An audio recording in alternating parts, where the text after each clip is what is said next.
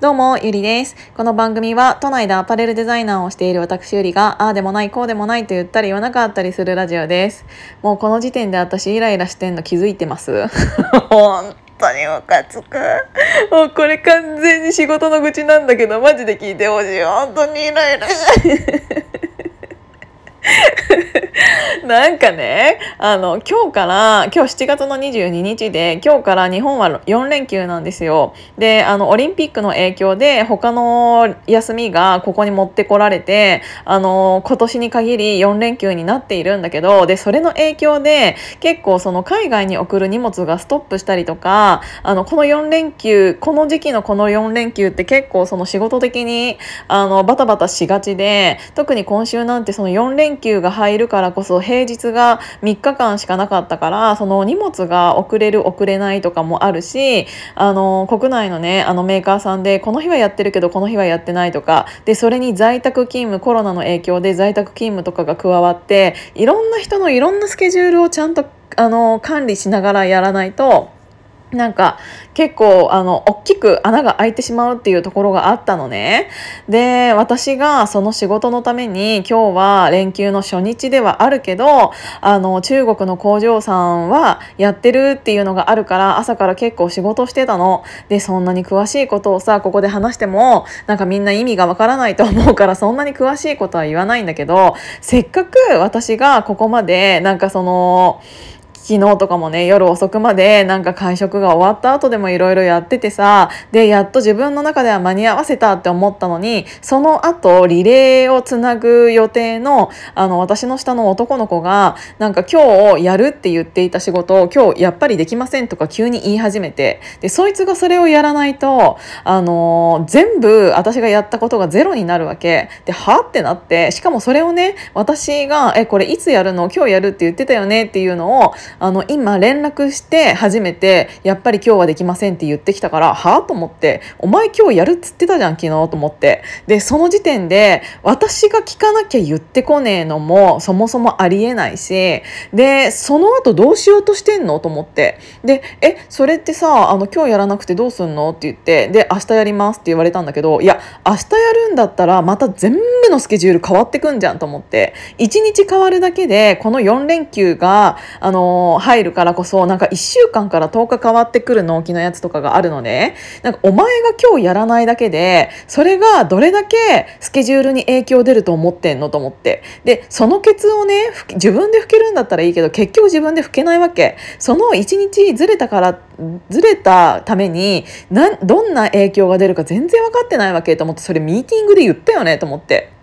でじゃあ明日やりますっていう話だったから今日やるんだなって思っていたのに蓋開けてみたらやっぱりやらないみたいなそれも私が聞いて初めて言ってきてはあ？と思って。でなんか「えそれどうすんの?」っつったら「明日やる」って言ったから「え明日やるってことはさこれがこうやってずれてこれがこうやってずれるからさ納期も遅れるよね」って言ったら「なんかそれは分かりません」とか言って「いや分かりません」じゃなくって私がこれ遅れるって言ってるわけ。物理的にもう遅れるって言ってんだから分かりませんじゃなくって遅れます。あなたはじゃあどうする？んですかって言った時にいやちょっとそれ僕に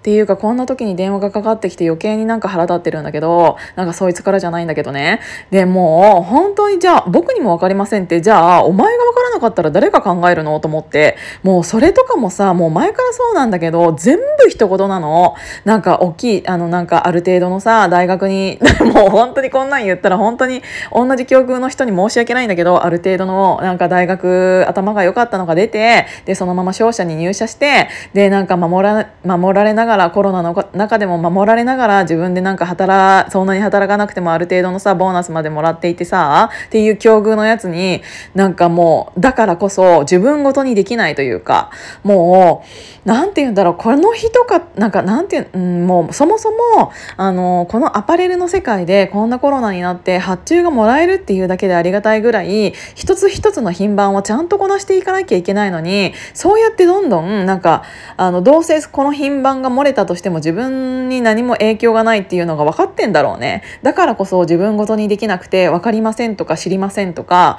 なんかあの全部あのどうでもいいみたいな返答だったから「えなんであんたそんなに他人事にできるわけ全部」っつってもさっきからもうブチギレしてて。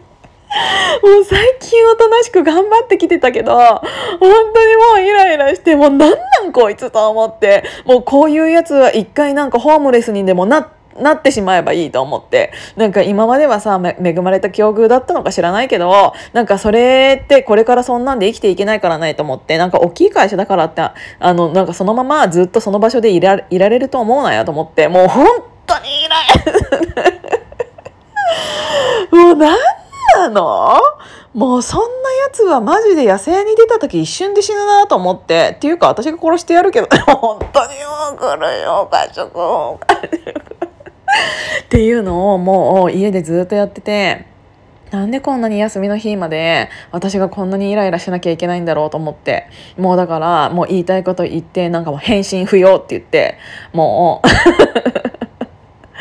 もう本当に嫌だ。でもさなんか結局チームで動いているからそいつがやらないと自分の数字のマイナスにもなるからってなったら結局全部こっちがやることになっちゃうじゃん？って言ったらさあいつの思うがままになるじゃん。もう本当に嫌だしもうそういうのもどうしようと思ってちょっと今日はみんなに聞き聞いてほしかったっていうかもう私が言いたかっただけ。もうこれをなんか喋ってるだけでもうすごいあのさっきまでイライラしてたのがちょっとは楽になった。